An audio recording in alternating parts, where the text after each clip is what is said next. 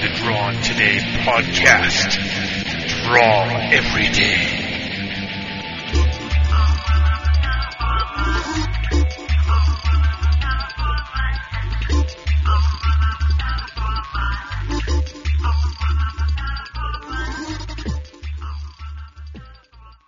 All right. Well, we've got a, another podcast for you folks out there today, and we've got three people on the podcast today. Let's start with Mike. Hi, my name is Mike Sass, and you can see my work at sassart.com. And Alan? Yeah, my name is Allen Douglas, and I am at allendouglasstudio.com. And I am Mark Harchar, and I am at markharchar.com. Well, today we've got a list of topics that was provided to us by one of our Drawn Today members. Well, mostly. But anyway. Um, well, Grant had uh, posed the question about fantasy illustration versus generalized commercial illustration. Are we in the right field? Now, it's a little difficult for me to talk about that because I don't currently have any experience with things that are not fantasy illustration.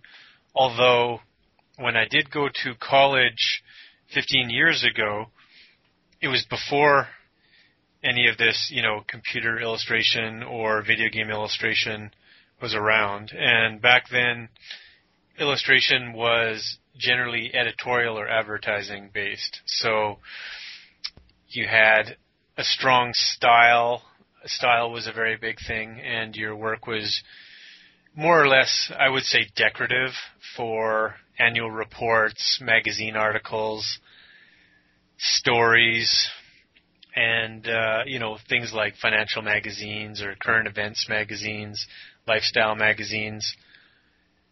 I have a few friends that went to college that are still doing this, but I have think I've heard from other podcasts that that field has really gone down the tubes lately as well. Um, probably, you know, with the advent of stock illustration, photography, easy digital manips, those sorts of things. The things that have generally weakened uh, the market forces for illustration in general, I think, have hurt um, the editorial illustration field even more acutely because, as I said, I think that stuff was more more thought of as decorative to a certain article or story, not intrinsic to a product like um, like a lot of genre illustration is or book covers. So, what do you guys know about today's other fields of illustration, like the editorial fields or the the types of illustrations being commissioned outside of the, the fantasy sci-fi realm? Can anyone talk about that? Um, well, editorial is definitely taking a hit from everything you see, and advertising as well. Um, but I mean, coming back to the original question, which was, uh, is it right for you, the fantasy field? And obviously, that that's obviously a personal question. Um, as far as you know, if fantasy is your first true love, then um, you know it's probably for you. Um, the one thing I want to say about that though is though even if you do just fantasy stuff, which I think I probably do mostly fantasy stuff, um, it's a good idea to spread your work through different markets.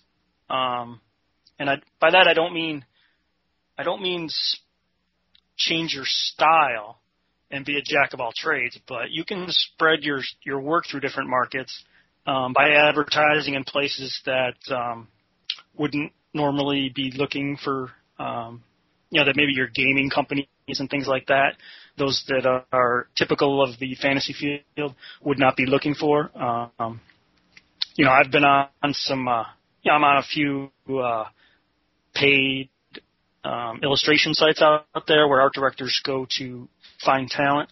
And there's a bunch of projects I got through those type of venues that you know I wouldn't got I wouldn't have gotten if I was just promoting myself to just gaming companies and stuff like that. Um, you know, some of the things I've done are, are for children's magazines or or individual designers hiring me through ad agencies. Um, I did a an app for mobile devices, um, avatars for um, BarnesandNoble.com, things like that. Even some of my book covers, they're uh, you know they go down the lines of historical fiction um, or even some textbook work.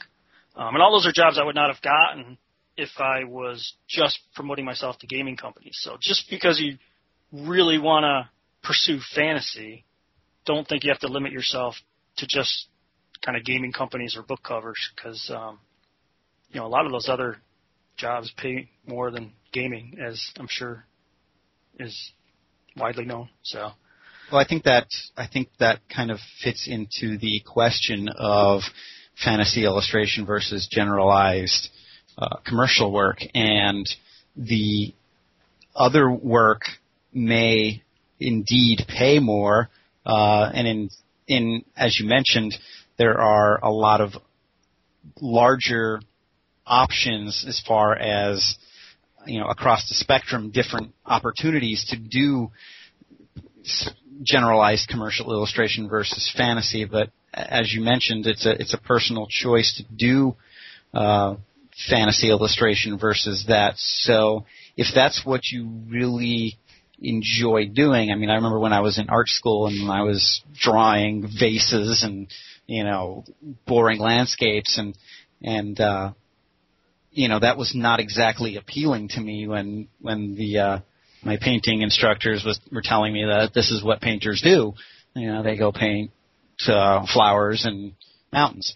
Uh, you know, but there's this whole set of of painting that's used for commercial purposes that fits the aesthetic of, something other than that. That still has the qualities and and the components of fine art or of, of other you know types of of painting, but can really be marketed to a certain set of the population which has an interest in you know goblins and dragons and that kind of thing.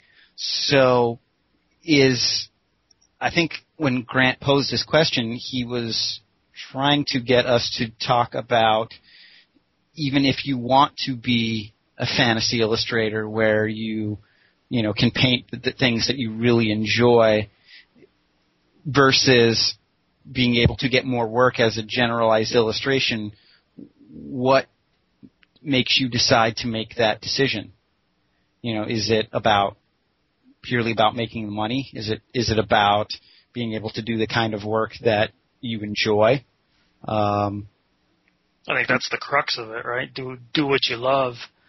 Um, I guess my whole point was you can still maintain that subject matter yet still spread it to different markets. That was kind of my point. So. Well, one of the things I was talking to someone um, just recently about was, you know, what is it? It's April right now. It's tax time. I'm pulling together all my invoices and you know, I'm I'm seeing exactly how much I made last year and what my expenses are, and I'm sure all the other illustrators out there are doing the same thing. And really thinking about my schedule, you know, when things are approached to me like, do you want this job or whatever your schedule, thinking about okay, how do, how should I plan my time in the next year? You know, um, in the fantasy genre it's just seeming like there's very few clients or overall opportunities that pay like a realistic livable wage to be full time. So we're talking, you know, jobs where on average, let's say after an entire year you make 30 grand and up, you know, 30 to 35 grand, let's say that's a baseline, you know, for a livable, acceptable wage as an artist. Um, if you're going to be full time, I'm just stating some numbers, but seeing what I made at tax time here and thinking about, okay, this year, the year coming up, the year we're going into, um, now maybe I should be a little more purposeful in targeting specific clients for for the money, targeting specific jobs, and I was having a conversation with a friend of mine about this. Like, can we list all the sorts of illustration jobs in the fantasy genre that would pay a wage that would allow you to make that sort of 35 grand a year. And it comes about that maybe, you know, you've got card art that pays, you know, the top card art pays about a thousand. Book covers pay, I'm not sure, maybe a thousand to two thousand. You've got the sale of originals, which I guess, depending on the size, complexity, and overall quality, Book covers will will pay more than that. they will. Okay. Yes. Yep. What's the range there in book covers right now?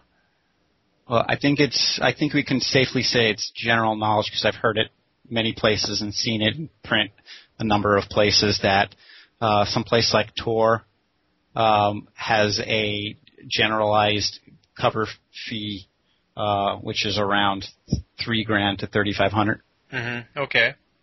Mhm. That's good to I- know. Not RPG covers though. I think RPG covers is is down in the 2000 sort of range, or even less actually. But the real discouraging thing is those fees have been that way for decades. Mm-hmm. But my point is here, just to wrap up, is you know really starting to think and be a little more picky. You know the jobs that come across my desk, and you know the targeting. What what am I going to look for? Where am I going to take my portfolio and my my self promotion to? Where am I going to put my energies if if I'm actually going to you know do this full time and, and make a livable wage? Um, it just seems like the opportunities are pretty pretty small. Like there's not a lot of them. There's not a lot of companies that pay these wages, and it's very competitive. So I think then relating that to the question of um, are we in the right field? What about generalized commercial illustration? What about other types of clients? It's it's almost unless you're you know a, a top tier very established fantasy illustrator. If you want to be full time, I think it's almost a necessity to have that attitude and to be open to those other types of clients.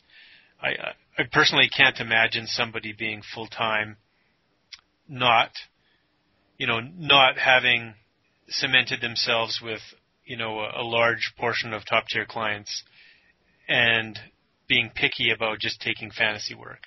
I'd be surprised if there's if there's anyone out there that can actually make make that distinction and make it work. What do you guys think? I can only comment to, since I'm not in that situation, I can only comment to what I have heard, and without trying to be hearsay, I have spoken to a number of top tier, what you know, what we would consider or, or top tier fantasy illustrators who have said in my presence about taking jobs that had a good wage, um, you know, and they were able to fit it into their schedule around their, you know, fantasy painting, their book covers, the stuff that they really wanted to be doing. Um, but they had taken the job because it paid well and they were able to fit it in in the time in a time frame that worked for them. And since it fulfilled those criterias, uh, you know, they took the work. It, it also enables them to do the type of work that they want on a more regular basis if they can supplement, you know, that those times when they don't have that kind of work. So for anyone who isn't an established top tier fantasy illustrator at this point, so for the people, you know, looking at this as a career possibility or people who are currently graduating from school or people who are, you know, currently working, say, part-time in this to try to eventually, you know, work their way into a full-time gig. Are we, are we then saying we believe it's a necessity then to be open to other types of commercial illustration? I would say it's Why wouldn't you be open to it? I mean, it's that's the beauty of freelance is you can decide at the time if the budget and time frame and subject matter is something you want to take on. I mean, that's what I love about freelance is is you never know what that next project's going to be, and you can decide to do it or not. Um, kind of going back to what Mark says, I recently did a um, you know a rush book cover, Um, not even in the fantasy field. Um, it's really a subject matter that I wouldn't normally do. Um, but it was easy. It paid decent. It only took me a day to do. Um, it's something that would never even come close to my portfolio, but it was quick. It paid well. Um, so yeah, you, you take those jobs when you can do it. And kind of going back to what I was saying before, kind of all these things we're talking about is, is all the more reason to kind of spread yourself through different markets. Because when when you're not getting those book covers or, or even a lot of card work, you know, you might be getting some uh, some magazine work, or or maybe um, you know a designer hires you to do something for um, an iPhone thing or or whatever. Um, and to me, I love doing those things because it, it it brings variety. Like I personally, I'd get bored if I was doing the same exact thing all the time. Mhm. So I guess you know what I was talking about. My question was more, okay, if we've decided that you know it's not only essential financially to ha- cast a wider net, but you know it might be refreshing and fun. Um, where do we go from there, and, and how do we how do we actually target these other fields? Or we all know the fantasy art field. We know the few companies out there that you know that are around. We know the art directors. You know, we know the other artists. But these other fields, I, I would think they would have their own industry knowledge, their own standards, their own yeah. you know you, you to technicalities. How do we get into that? you have to invest in self promotion. That's probably a whole other podcast. But um, you're not, you know, going to fantasy conventions. You're not going to meet the art directors and art buyers at, at advertising agencies or anything like that. Um, the kind of work that you're talking about.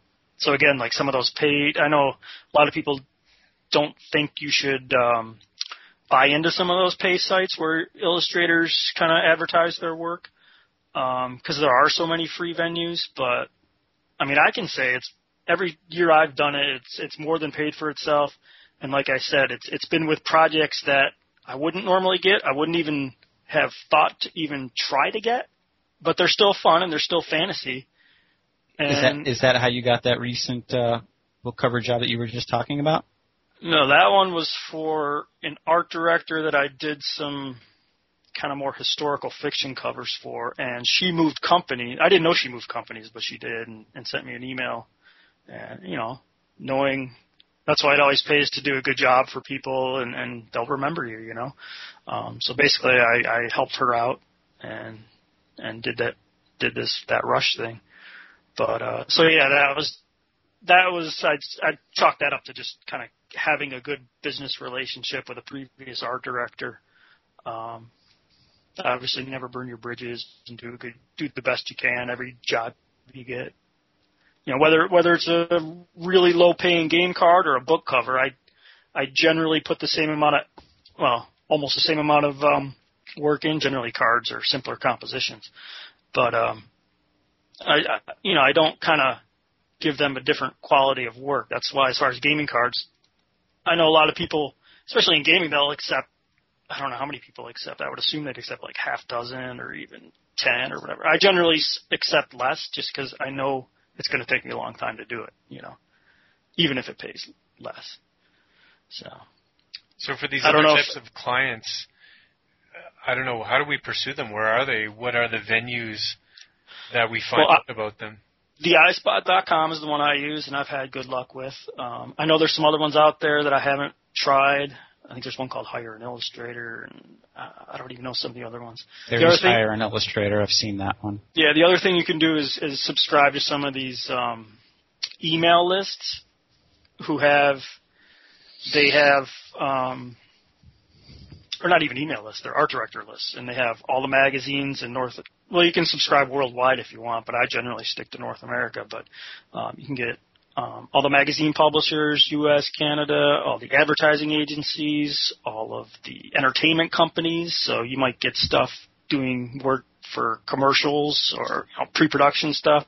Um, so it's all these art buyers. You wouldn't even know where to get those names. You know, that's why it's it's it's. I think it's worth the investment to get some of those names. I pers my the thing with fantasy work though, your work is so specialized that by casting such a wide net, it's kind of a waste in some ways. But it does get you in front of people you wouldn't see other, you know, you wouldn't be able to promote yourself to otherwise. So. Well, I guess that begs the question: if you're going to be making that effort to get the work in other fields, other other areas of of generalized, as we're calling it, illustration, should you be creating other portfolios for that type of thing? And if so, is that going to take away from your main, you know, the, your main time spent in what you really want to be doing? Yes. but thank you. Well, thank you. but there's ways. Okay, so if you're into gaming and you're pursuing whatever D and D or Magic, those obviously have certain aesthetics and require a certain kind of portfolio. Um, but the fantasy net can go a little wider. Like if you did a few samples that look more historical, like maybe King Arthur or things like that, all of a sudden that opens up a whole other set of opportunities to you. Maybe educational kids books or or a children's book based on Robin Hood or just whatever. It opens you up to a whole different thing, um, a whole a whole bunch of other opportunities than if you were just to say have like you know a magic card portfolio.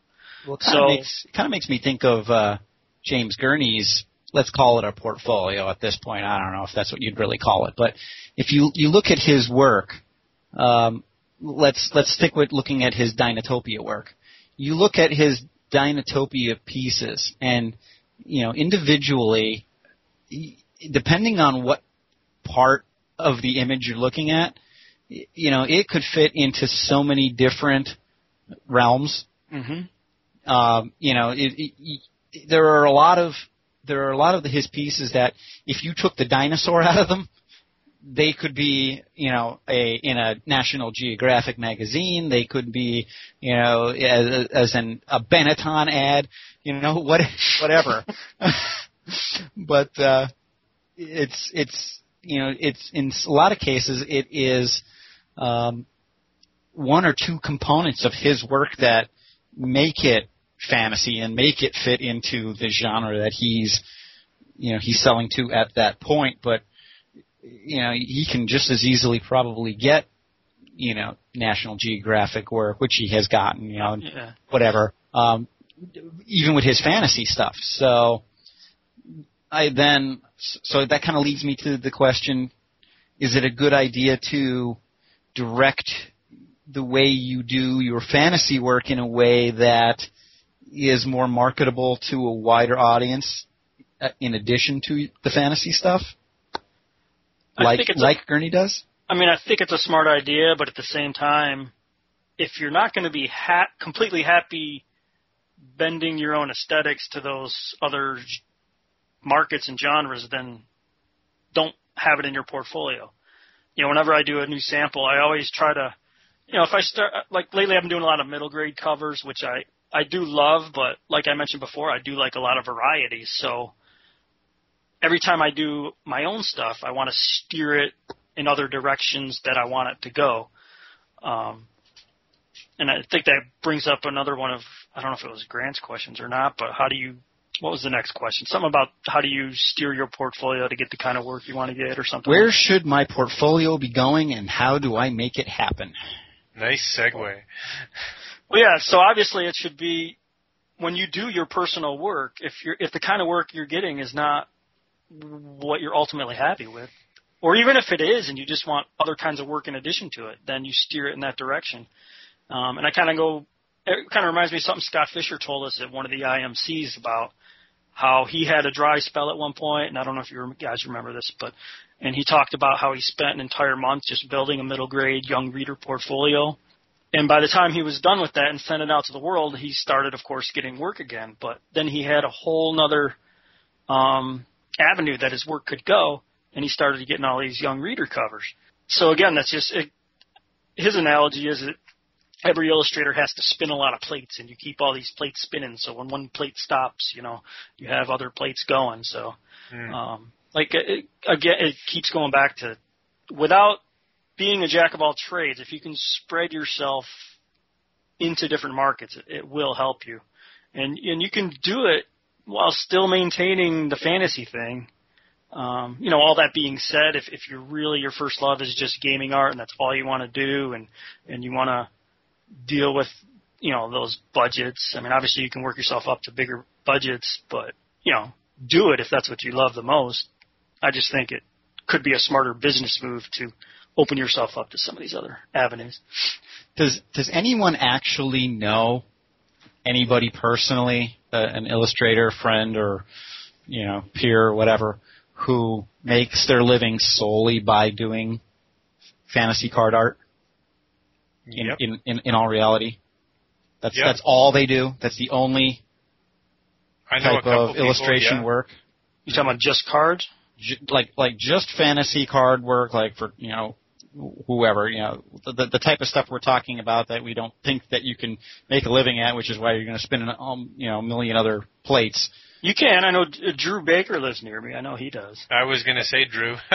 Yeah. also, Eric Deschamps, I believe, does. And then yeah, I think but well, well, no, Eric Eric Deschamps does not because he does a number of other things as well.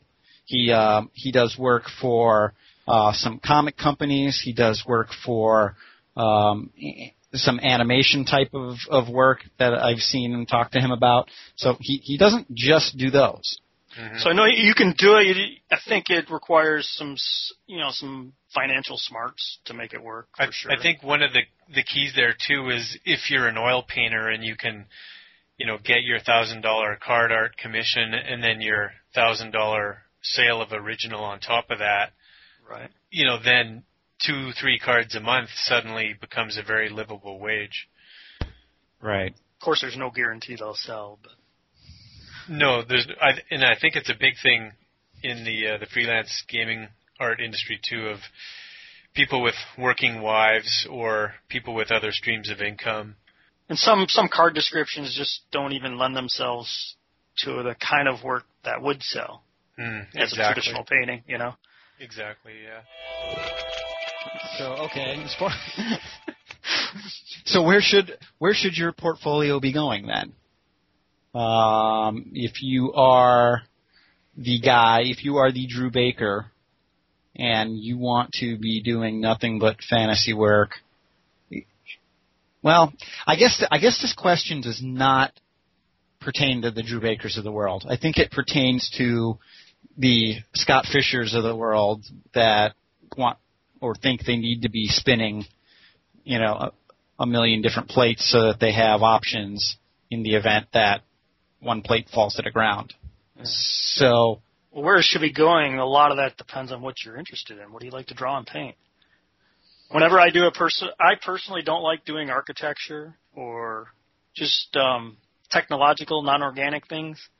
Um, you know, I've done a couple sci-fi things in my day, but it's not my first love. So whenever I do, a, I never really incorporate a lot of heavy architecture into my personal stuff, just because it's not what I enjoy. You know. I've noticed that about your work, and I've actually, mm-hmm. i it's one of the things that draw me to your work because I have a very similar hang up. I don't like non non organic stuff. It's like Yeah. I, even though I like I love sci-fi, you know, I've been a, a, a Star Trek, Star Wars kind of guy for you know since I was a little kid. But you know, when it comes down to actually painting, you know, really mechanical, really architectural type of things, it's just it does not draw me. So it's completely conscious on my part, and I don't have a lot of it in my portfolio, and I don't get that kind of work, which makes me happy because I don't want to do that kind of work. hmm Um, maybe was gonna once in a, maybe once in a while if it's not too bad, but you know. The point Well- I was going to make about the question where should my portfolio be going pertains to also quality. Like, for instance, I've known and I know people that have, you know, large portfolios. They've been working a long time at their craft, but the work is all sort of like, you know, B level, B plus level. And they just don't, I mean, they've done all this work and they have a lot of experience, let's say, but they never really show a certain like A plus, triple A polish to any piece. And I think what your portfolio needs is is definitely some some door opening pieces, some pieces that um, you can really hang your hat on and are conversation starters. If your portfolio is, is solid and in blue collar and workmanlike, that's going to get you certain types of jobs, but it's not going to instill the confidence in the top tier art directors that you can elevate your game, even though you know you may be able to do that, no problem, and maybe the quality of your work is being held back by the types of jobs you've been getting, or you know the the level of compensation for those jobs or the time you've had to put into them. I I'm a firm believer that you need you know a few a few superlative pieces in your portfolio and if it takes you know spending some time uh, doing personal pieces to to get those in your portfolio then I think that's time well spent rather than um, having a portfolio that that never really bumps up too high. It's just a static flat line. I, I think you definitely need you need some things that can wow people that can get you noticed. Yeah, of course you can't just have one or two showcase pieces like that because then the art director is going to think, well, what happened on all these other pieces? So once you do one, you got to do a whole portfolio of those. That's kind of the catch twenty two. Mm-hmm. But I guess what I'm saying is, is for somebody who's developing a portfolio, you just have their eye on. You're going to get more leverage out of, you know, one awesome piece than like four average pieces. Yeah, obviously, a good piece in there is not going to hurt you. That's for sure. Mm-hmm. But, I, thought I, know, would, I, know, I, thought that would have been obvious. Yeah, no kidding. and I know that's that's actually a dilemma that a lot of people that do a lot of gaming cards get into because they accept so many of those kind of low-paying um, jobs that they're they end up doing more quantity than quality, and they just don't have time to do those showcase pieces that you're talking about. Um, and I know that's a tra- that's a trap that a lot of like uh, gaming illustrators get into. I think. Mm-hmm. Well, I know I know there's uh, even some some of that on our own podcast here, and, and I think it was. I think it was one of the recent podcasts too, where Marc Scheff was talking about he him personally, and and um, I don't. I'm, I'm only going to paraphrase here because it's if you want to know exactly what he said, go back to the podcast, and if you don't know which one it is, listen to all of them. Uh, but but he, uh, listen to. There you go. But but he was talking about how he was taking you know a lot of um, lower paying you know, fantasy card art type of jobs that were taking him a lot of time for low pay and he wasn't able to he wasn't he didn't he started to feel like he wasn't able to take his art in the direction he wanted to go to the level he wanted to go and and you know have the compensation that he was looking for to get for it.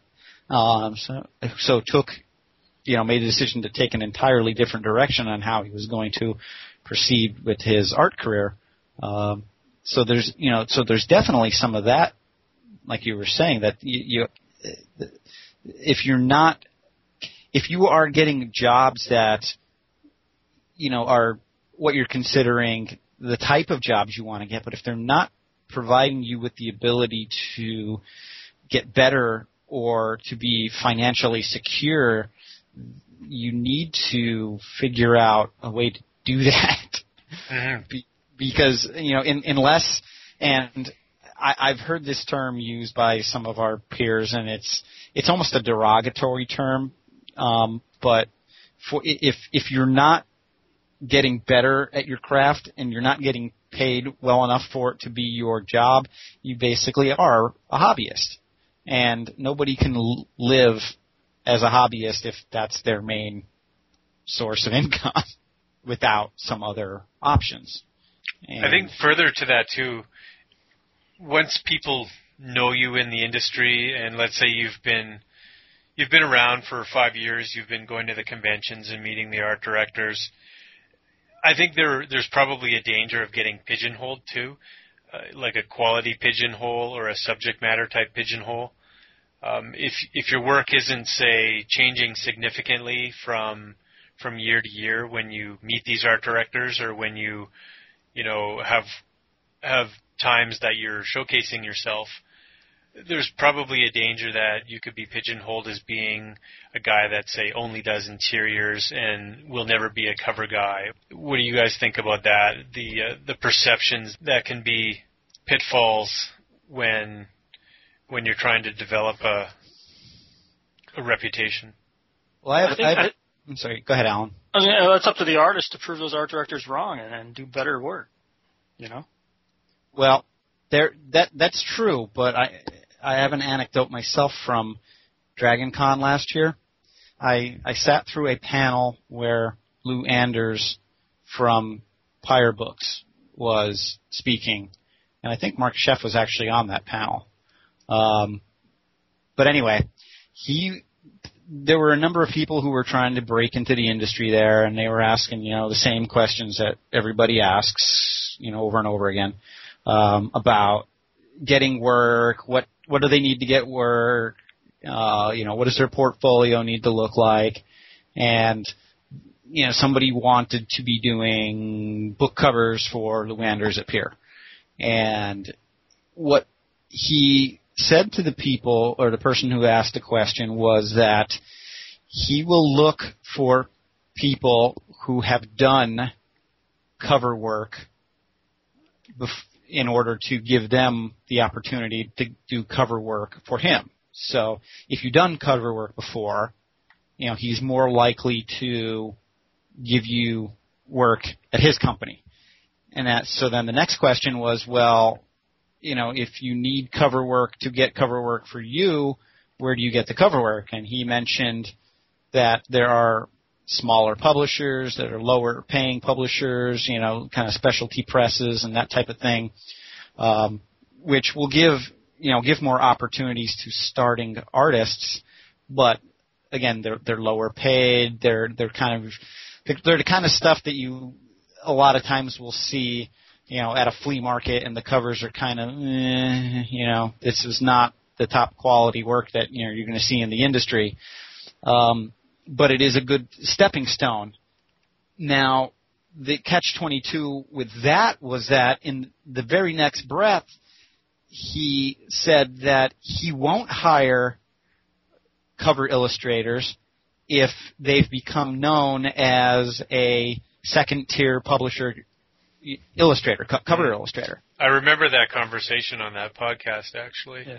And so, you oh, know, that that's a that's an issue too where, you know, if you're not showing that you're growing, you know, even the people who are looking at you, you know, that taking that experience as experience are going to start looking at you as someone who's not growing, someone who's not going to be able to fulfill their needs, if not right now, sometime in the near future.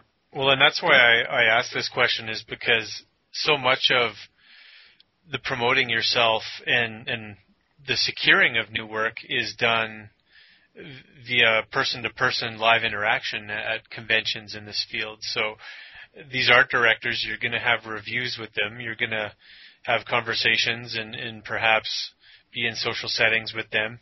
They're going to know you by name over the years, and you I hope. think that's that's a real danger is is the being pigeonholed. Like for instance, one of my clients that I'm not going to name, they have um, you know interiors and they have covers on their products, and it seems like the cover artists don't do the interiors and the interior artists don't do the covers. So I have a suspicion that the art director, you know, basically has labeled people as okay, I'm going to call this person when I have X job and and this person when I have Y job, and I think that can be a very difficult trap to break out of because yeah, is that exactly that conversation that you mentioned, Mark? It's well, how do I get samples of X if I'm always getting commissions of Y? Yeah, do it in your spare time. Build your portfolio. And the other thing I want to mention is that what you mentioned about that art director, um, who was it, Lou Anders? You said. Yep. You also got to remember that that's his personal opinion and the way he works. There are some art directors, even at major publishers, that will take chances on people. I know Irene's a good example of that. Obviously, the portfolio, Irene Gallo at Tor. Um, obviously, the portfolio has to show professional quality and all that stuff, but she's been known to to hire people almost fresh out of school, you know. Um, I don't know if she needs to see some someone has actually gotten cover work before she'll assign it. Um, mm-hmm. So I mean, just because that's the way he works doesn't mean that's the way everybody works. So well, I yeah, guess I, uh, I Go ahead. Go ahead. Oh, and another strategy then I'm just going to suggest would be maybe to make samples of whatever type of work you're targeting, like for instance covers. Um, just just mock up fake covers. Just Mm-hmm. make stuff that looks like a cover and put text on it, and I think that'll be a much more compelling sell to an art director than you know an image outside of its context. So I think that would that would be a smart strategy for people is to make sure they really understand um, the specific usage of the type of work and maybe promote it in a way that supports it. Yeah, I think that might help. And and in the situation you were talking about at, at the the company that you suspect pigeonholes people for interiors and covers, um, you know, if you're one of those interior guys, if you put together a good cover portfolio and express your interest in wanting the cover work, you know, if it, if it's up, I mean, obviously I'm not the art director, and I'm could only assume that if it was good enough to publish, they would give you that shot, you know. Um, of course, I'm just speculating. I don't know why an art director wouldn't put good cover work on a cover. That you know what I mean. So, but if if all that interior artist has done is just interiors, um, how does the art director know that you would be good at the covers? You know, without showing them. I have read that a lot on even um, the Art Order blog when uh, Jon Schindehette will, because he fields a lot of these kind of questions from people who are trying to work specifically for for Dungeons and Dragons, and and like you said, you know, everybody has their way of doing things, and everybody has their, you know, the way they're going to handle it for their product. Um, but even even in the with the portfolio type of thing, um, you, you know, you're, you're going to get hired for uh, what's in your portfolio. Um, I had a um, a portfolio review with with Jon, and um, you know, he looked through my portfolio, and and you know, the first thing he asked me was, well, what kind of work am I looking to get? Because my my personal portfolio, the one that I was showing him, the one that I was pretty much my general portfolio, was more of a book cover portfolio. You know, most of my images were formatted book cover style. You know, they had the kind of imagery, you know, the, for the kind of work that I was hoping to get. Um, but it, other than getting feedback from him on what it, you know, what he thought of the portfolio in general, it wasn't a portfolio, you know, that was marketed to working for Dungeons and Dragons, you know, doing the kind of work that, you know, he was actually looking for. Um, so, where was I going with that? I don't remember. I think you're just talking about the relevance of your of your samples to to getting the work. But I know I know Jon in particular wants to see that you understand his world too.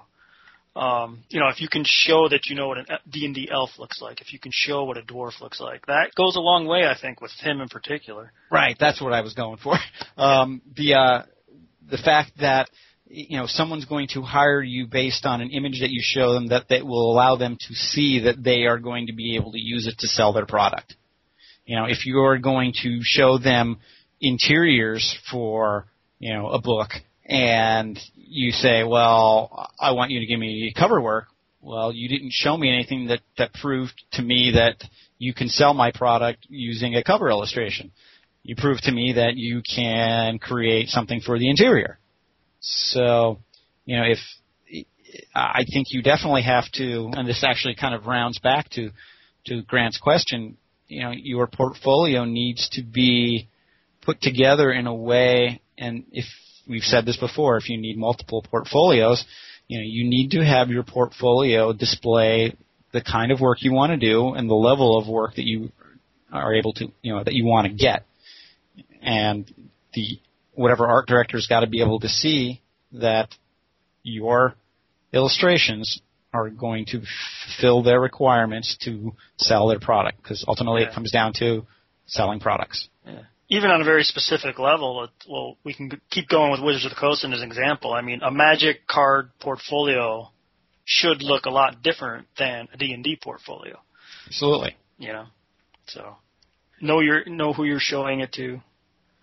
Um, little research probably would be uh, handy in that. Here's the notion, though. What do you guys think of the notion that you can? It's easier to drop down a level than to to be assumed to go up a level. So, if you have a really kick-ass color portfolio of cover type images, is it going to be easier for the art director to say, you know, this month I have a bunch of half pagers, quarter pagers, spot illustrations to get that work versus the guy that has the portfolio of that to get the cover work. So, yes, apples to apples, oranges to oranges. You want to show the type of work in your portfolio that you want to get, but from the other side, you know, when work is offered to you, would it be fair to say that you will be offered a wider range of work if your work in your portfolio is of more of the finished top tier sample than the more limited, um, simpler samples? Uh, I think so. I'm going I to mean, say if you're, if yes. yeah, if your portfolio exhibits that top tier stuff, you'll be obviously you'll be offered more kinds of stuff. And I think some art directors, even if it's a book cover portfolio and it, it is that um, A quality that you're speaking of, some art directors might kind of test you out on something smaller just to see if you're good to work with, um, see if you you know aren't like hounding him for cover work or whatever. You know, you're happy doing the smaller job. Um, no complaints, good to work with, make your deadline. Um, Less risk. and th- yeah, and then if, if if you work out for a few small ones and, you, and you you're still accepting the small ones, it shows that you're hungry for that that brand or whatever you're working on. Mhm. Um, then they'll probably move you up. You know, that I would assume. Well, I know. Again, back to Jon Schindehette. Um, I know when he asked me what I wanted to be doing, and I told him cover work. He he told me good, and he's like because you know if your whole goal is to be doing Dungeons and Dragons, you know, work. He's like, even though I love it and it's what I do, he's like, if, you know, if that's your top tier goal, he's like, that's not a really lofty goal. um, he said that you know if if if you are striving to do cover work and I look at your portfolio and I see it's all you know top tier cover work, I know you can do work for me. Right. And that's what he said, you know, specifically. So I I have to believe that he would rather see higher tier, you know, work that he can dumb down if he needs than to try to take on faith that somebody can do higher than the level that, that they're they're showing. Hmm It's kind of common sense, isn't it? Yeah, it is. But I, I It think, I is and think it I- isn't though. I mean, in another, if you want to spin that differently, I mean, some of the smaller types of jobs, let's say, would have to be done faster because you would get art orders of a greater number at the same time, or maybe they're more concept heavy, or maybe, you know, you have to be good at black and white or line work. So I think there's there's other nuances or skills that might have to be pulled out that could be masked in a larger work that say is massaged for a longer period of time with provided references. Yeah. Yeah, that's a good point. Like like uh, concept art is a whole whole kind of another skill. It's a different skill to be creative versus Yeah. to be technical. Right. Yeah, that's a good Wh- point. Which which is why Mark Molnar can put out drawings every day. He's generally a concept artist.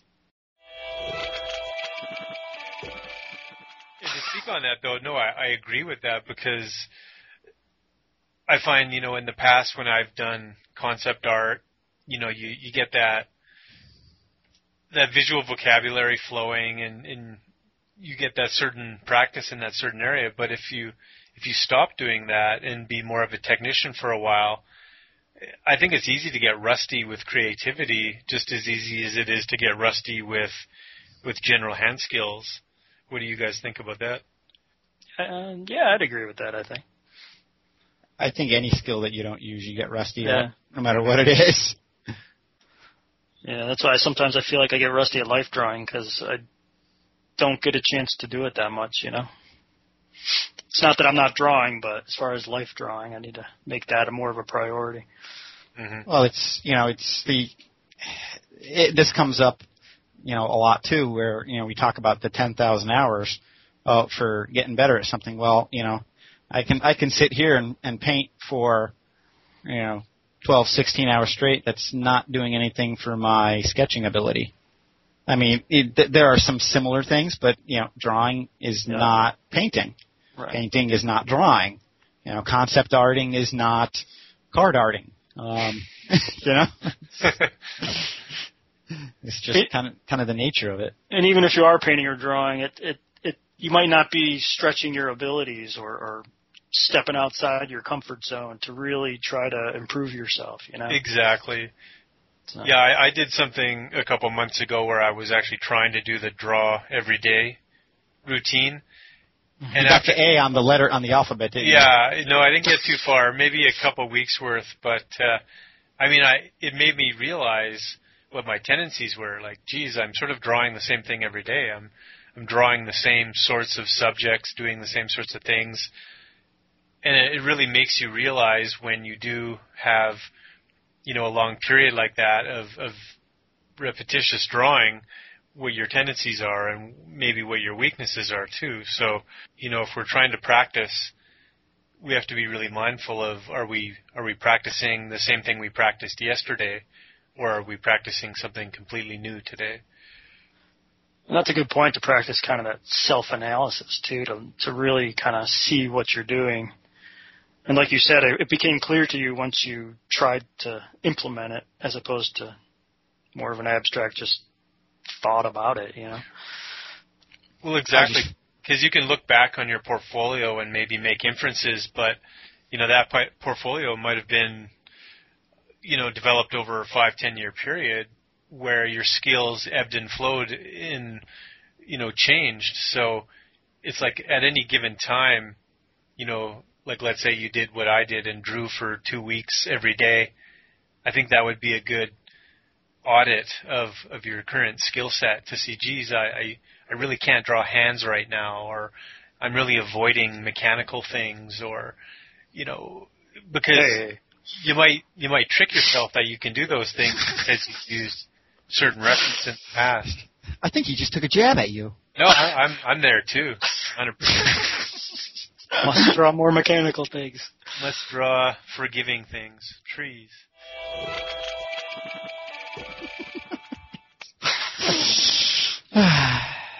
Well, why don't we move on to then the last topic, which is winter blahs. How to survive, thrive, and not let your art take a nosedive. I think you should uh, start how are off the this win- one, Mike, because How are uh, the winters where you are? Oh God.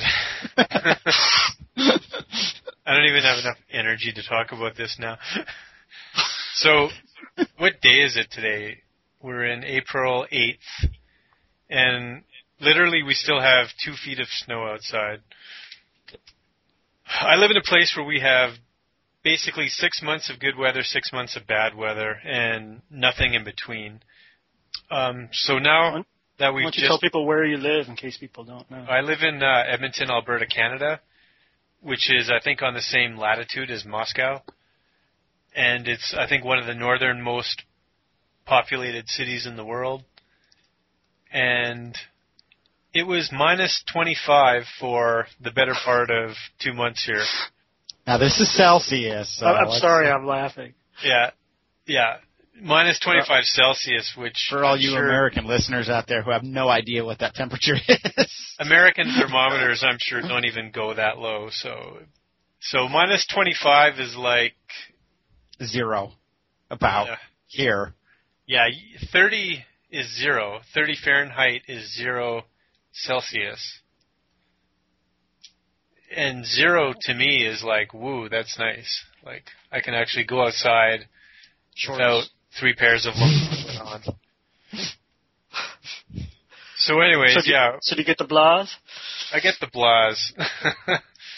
it's been really bad. This is probably the worst year I've ever experienced for winter here. We've had like record snowfalls and record temperatures. It's just been brutal, totally brutal. and it's really done a number on me this year. I have had massive periods of total loss of motivation and energy. And I mean, now that it's spring, I'm starting to feel better and everything. But uh, sorry, no, I've spent the last four months inside, wallowing in my misery. Winter really compromised my life um, just by the weather and, and being indoors, and now the reverse is happening where I just want to go out and like clean the garage and get the car washed and go for a walk and you can come clean my garage. I would say that that that will wear off pretty quickly. I don't know, man. Well, you live uh relatively uh north too, Alan, don't you? I mean, you're up in where around Rochester.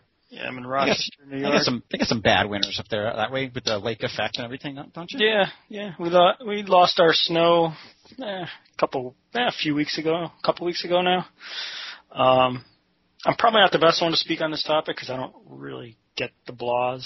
Um, winter definitely does seem to drag on a lot, but um, not so much as a, I think having having a family. I think just speeds up time. I mean, I don't know.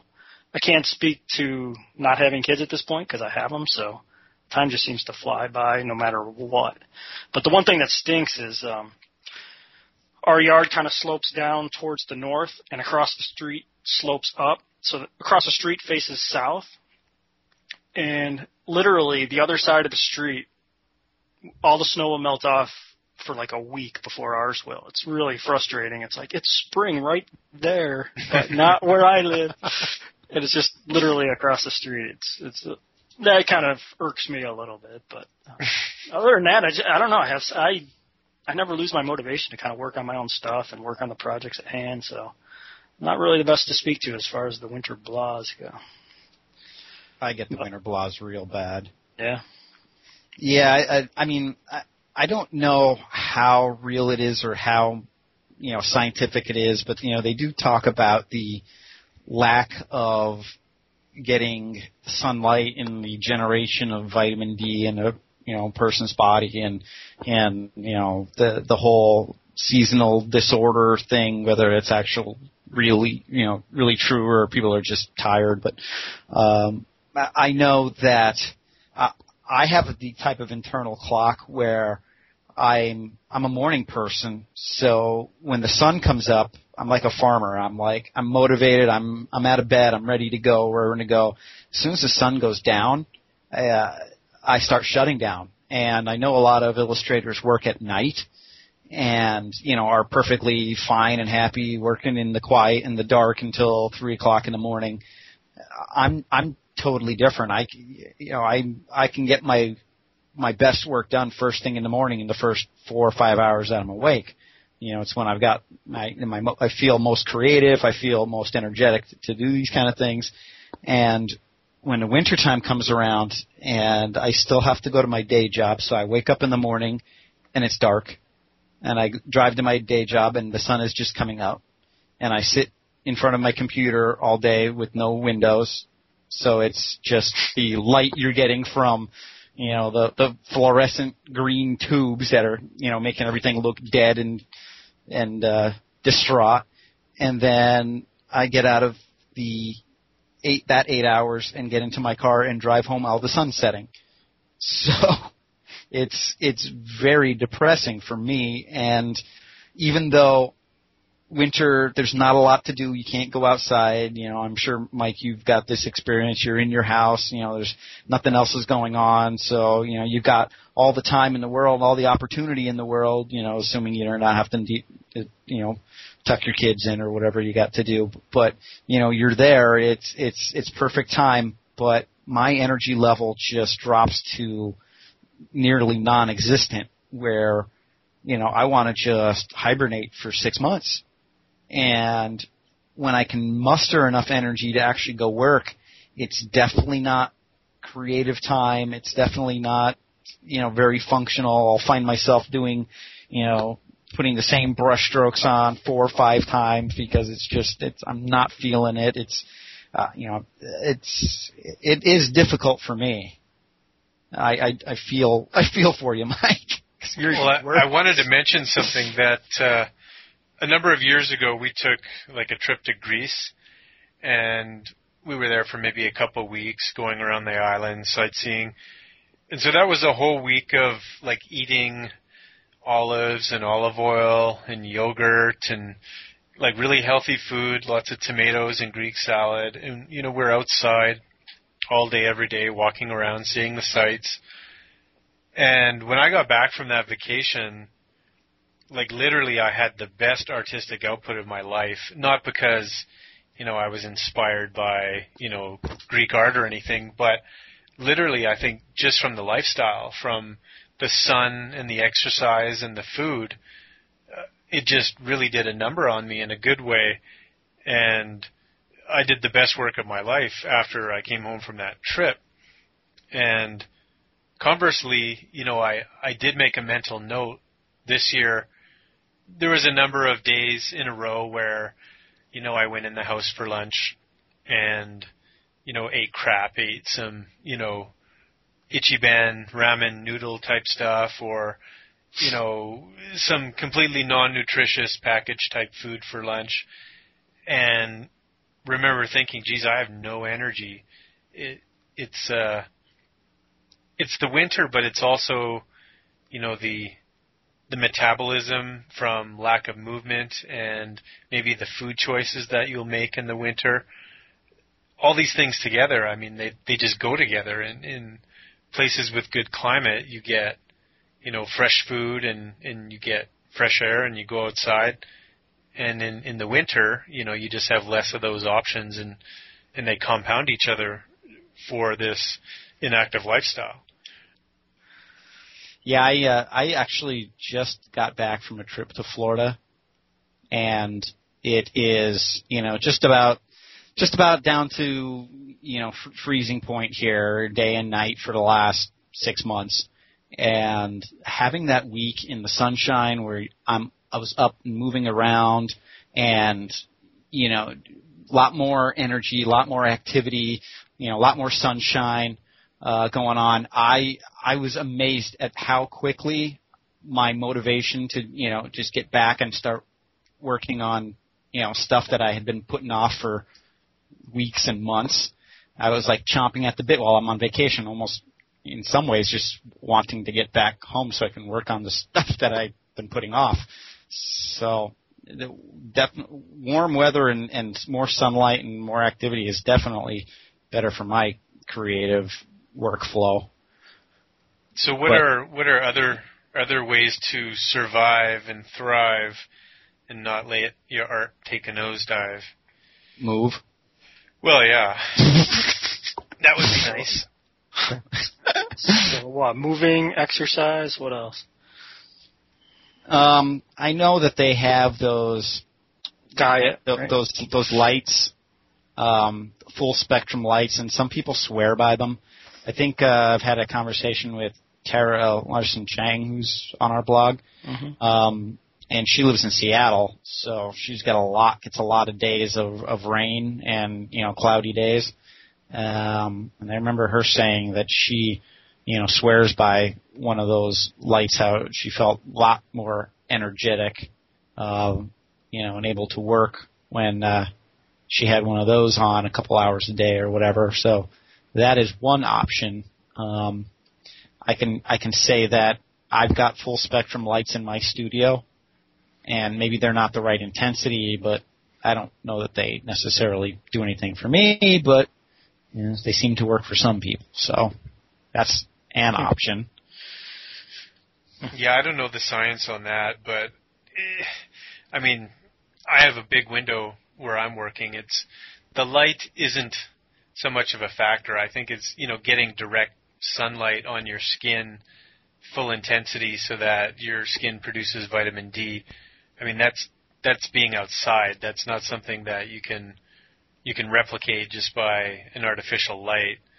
You know, I guess light for its own sake, just for how it makes you feel, is one thing. But what I'm saying is, well, there are there are chemical processes that occur in the brain too that you know are are uh, affected by you know light light receptors in your skin and your eyes and different kind of things. You know, the um, melatonin and and all kinds of other things that go on that give you, you know, tells your brain you're happy or or whatever else. You know, Mhm. so you know, I don't know that it necessarily from from a scientific standpoint specifically has to be outside sun. You know, it um, True. it, it I mean, I don't know exactly how it affects every individual, but you know, th- there are things that something like that could do, and I'm sure it just depends on an individual person.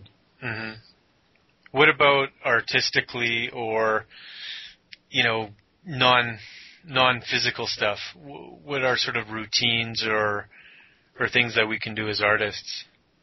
I think, like you said too, you know, having a good diet, you know, wait if you're, you know, if if you are a morning person and you are typically your most productive in the morning, you know, maybe you should try to reschedule your days so that, you know, if you are most lethargic in the afternoon and in the evening, whatever, or you know, in the mornings, you're, you know, you feel better.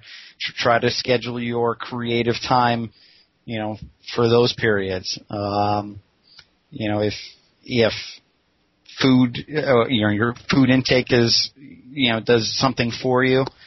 Uh, you know, try to eat better and, and, and, try to take advantage of the benefits that you get from that. You know, if you're if you eat a meal and you feel better for an hour after that, maybe you should just you know again try to schedule your time to to get, get the most out of you know the times when you when you aren't lethargic and depressed, if there are any of those. Caffeine. That's what I do. Caffeine doesn't work for me though. Really? and I don't, I don't know if it, if other people are, are you know have the same issue, but I mean I can drink a cup of coffee that's you know morning roast, you know much caffeine as you can get in it, and go right to bed. It, it ca- caffeine doesn't typically do much in the way of waking me up or or perking me up. Uh, I hear what you're saying as far as that goes, but if I sit down and start working, it just keeps me focused for hours. So I think it has to do, for me anyway, it has to do with actually doing my art. I think there is something to be said for actually sitting down and doing the art, getting it done. Mhm. Yeah. Your problem is you drank your coffee and then you went into bed. That that was the downfall. Yeah, but Well, I I've was also mulling noticed- it all over overnight as I was dreaming, coming up with solutions. Oh, okay.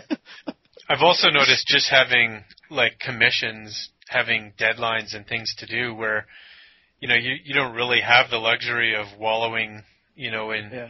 in self introspection where you're just sort of focused all day on a task and you've got you know midterm goals.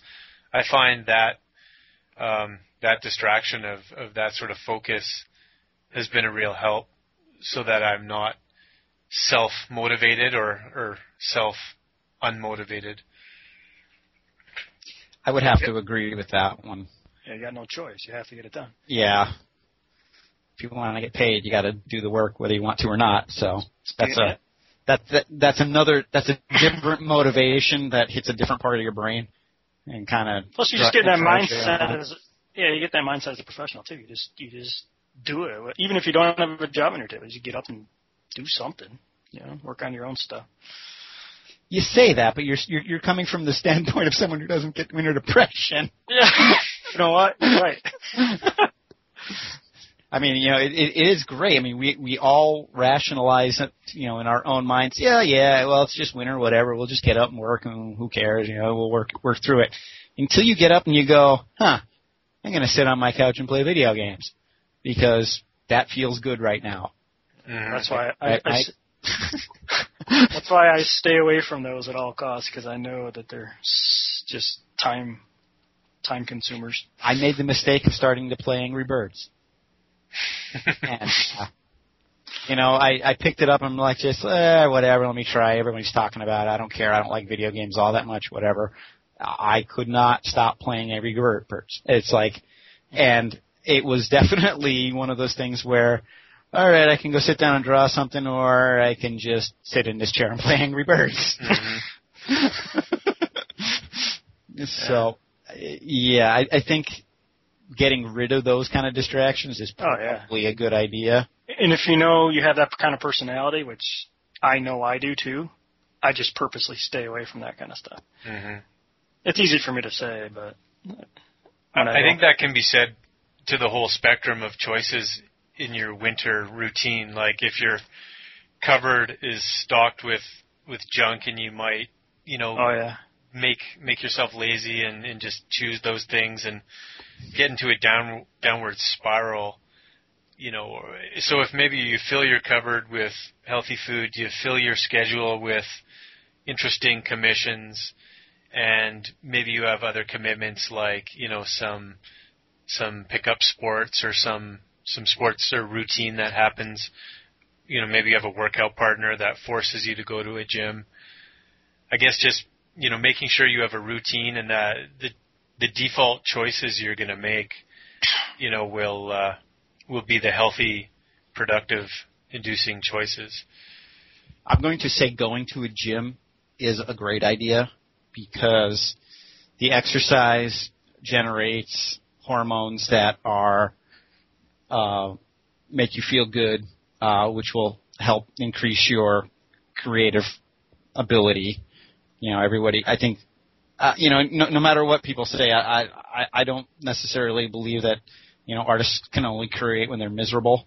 Because frankly, when I'm miserable, I can't create Mm-hmm. um, but uh, you know, when I'm in a good mood, I have a much more easy, uh, much easier time being creative and, and being productive.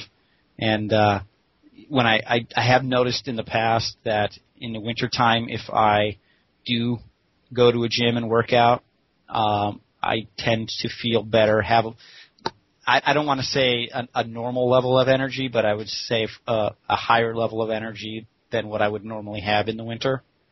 Um, but I have also found that most people don't exercise of their own volition unless they leave their house and go somewhere where other people can make them feel bad.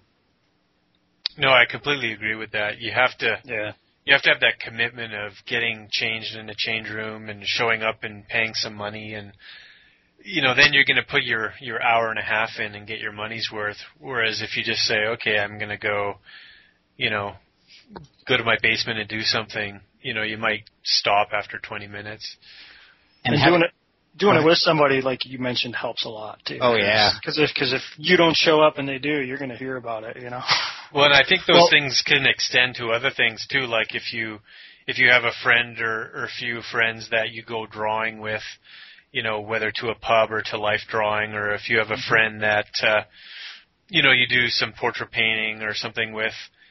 If you have a group that meets that meets regularly, that induces that variety in your schedule, if that variety is physical or artistic, um, I think those sorts of you know demands by a third party are, are, are good things to make sure you have commitments in. Yep. Yeah, well, there there are definitely things that you will not do for your own self. You know, there, there are a lot of things that you won't do for yourself that you will do because you have an, another motivation of you know you don't want to let somebody else down. You don't you know you made a commitment to them that you don't want to break. You know, you're if it's if it's just you, a lot of times people, everybody, me included, will just be like, eh, whatever, I don't care. But when you're letting somebody else down, there's a again, there's another part of the brain that doesn't want you to do that. It makes you feel bad, Mm-hmm. You know. And our, I think our brains in general try to not feel bad. I think that's what I like about illustration in general is it's a very competitive field with really high standards, but those are really good things, you know, in in the overall scheme of giving you this additional motivation. Uh, you know, I, I'd rather I'd rather do that than the opposite of you know work in a field where you just have to sort of mail it in every day. It's nice to be inherently challenged in your career. Challenge is definitely something that, no matter what the uh, field you're working in, the, the, the more people are challenged, the more they're gonna, the more they're gonna show up. You know, Mhm. like you said, you just when you when you're not motivated, when you're not challenged, when you're not excited about what you're doing, when you're not, you know, you don't have someone else pushing you to be better than you are, yeah, most of human nature tends to make people not be any better than they are. um, a lot of that external force and motivation, you know, pushes people to to definitely get better at their craft or at whatever they're doing. Mm-hmm. So. Well, and I'm finding like even just the past couple of years starting to go to conventions like IlluxCon is the only one I'm really going to these days. But uh, I like you know the social the social group aspect and the sort of the expectations of okay, well, you know, I better make sure my portfolio is good in November, and I better make sure I have some new pieces and some things to sell, and, and some things you know to feel proud about. It's it's nice to have you know a, a peer group that you have to keep up with. What do you guys think about that? You guys are the only reason I wake up in the morning. Uh, that's completely true. It gives you like a long-term goal. I don't go to many conventions either, but that that's one I'm going to again, and and I know by November I better have some actual original paintings. You know. Exactly. I'm in the same boat, so that's which that's is, a motivating it's, factor.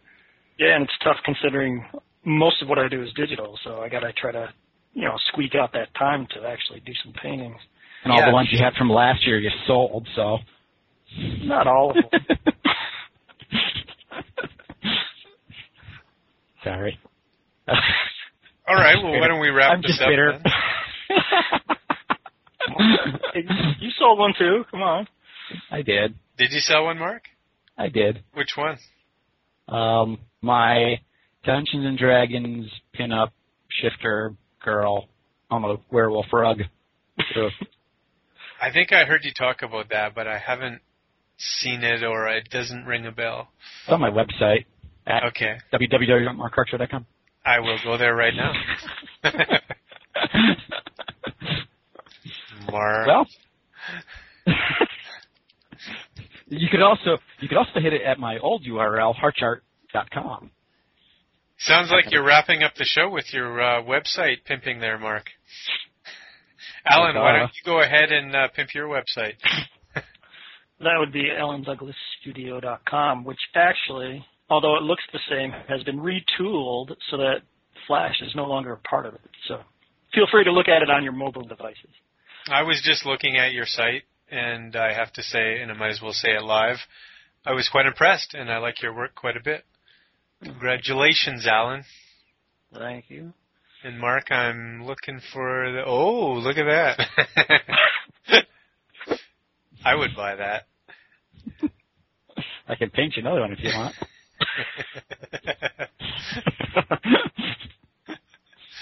yes, I actually did. I did that one for a uh, an ArtOrder challenge. Okay. And and a guy by the name of Sean Hendricks. If you're out there listening, Sean, hello, thank you very much. Um, he purchased that pretty much site. It was it was one of those things where he he walked up and you know I don't know that he was familiar with me or familiar with my art, but he liked that image and he decided he wanted it. So I was Is that stoked. digital or oil? Yes. Good answer. I knew it. that that is a digital underpainting that was printed out and oiled on top of it. And then digital after. No. No. Well, okay, I'm sorry. The one on the website is my fully digital version. Oh. The one that the one the one that I sold was the oiled version. All right. Because obviously the digital version would be a print. So. Um, okay, well, enough of you. My name is Mike Sapp.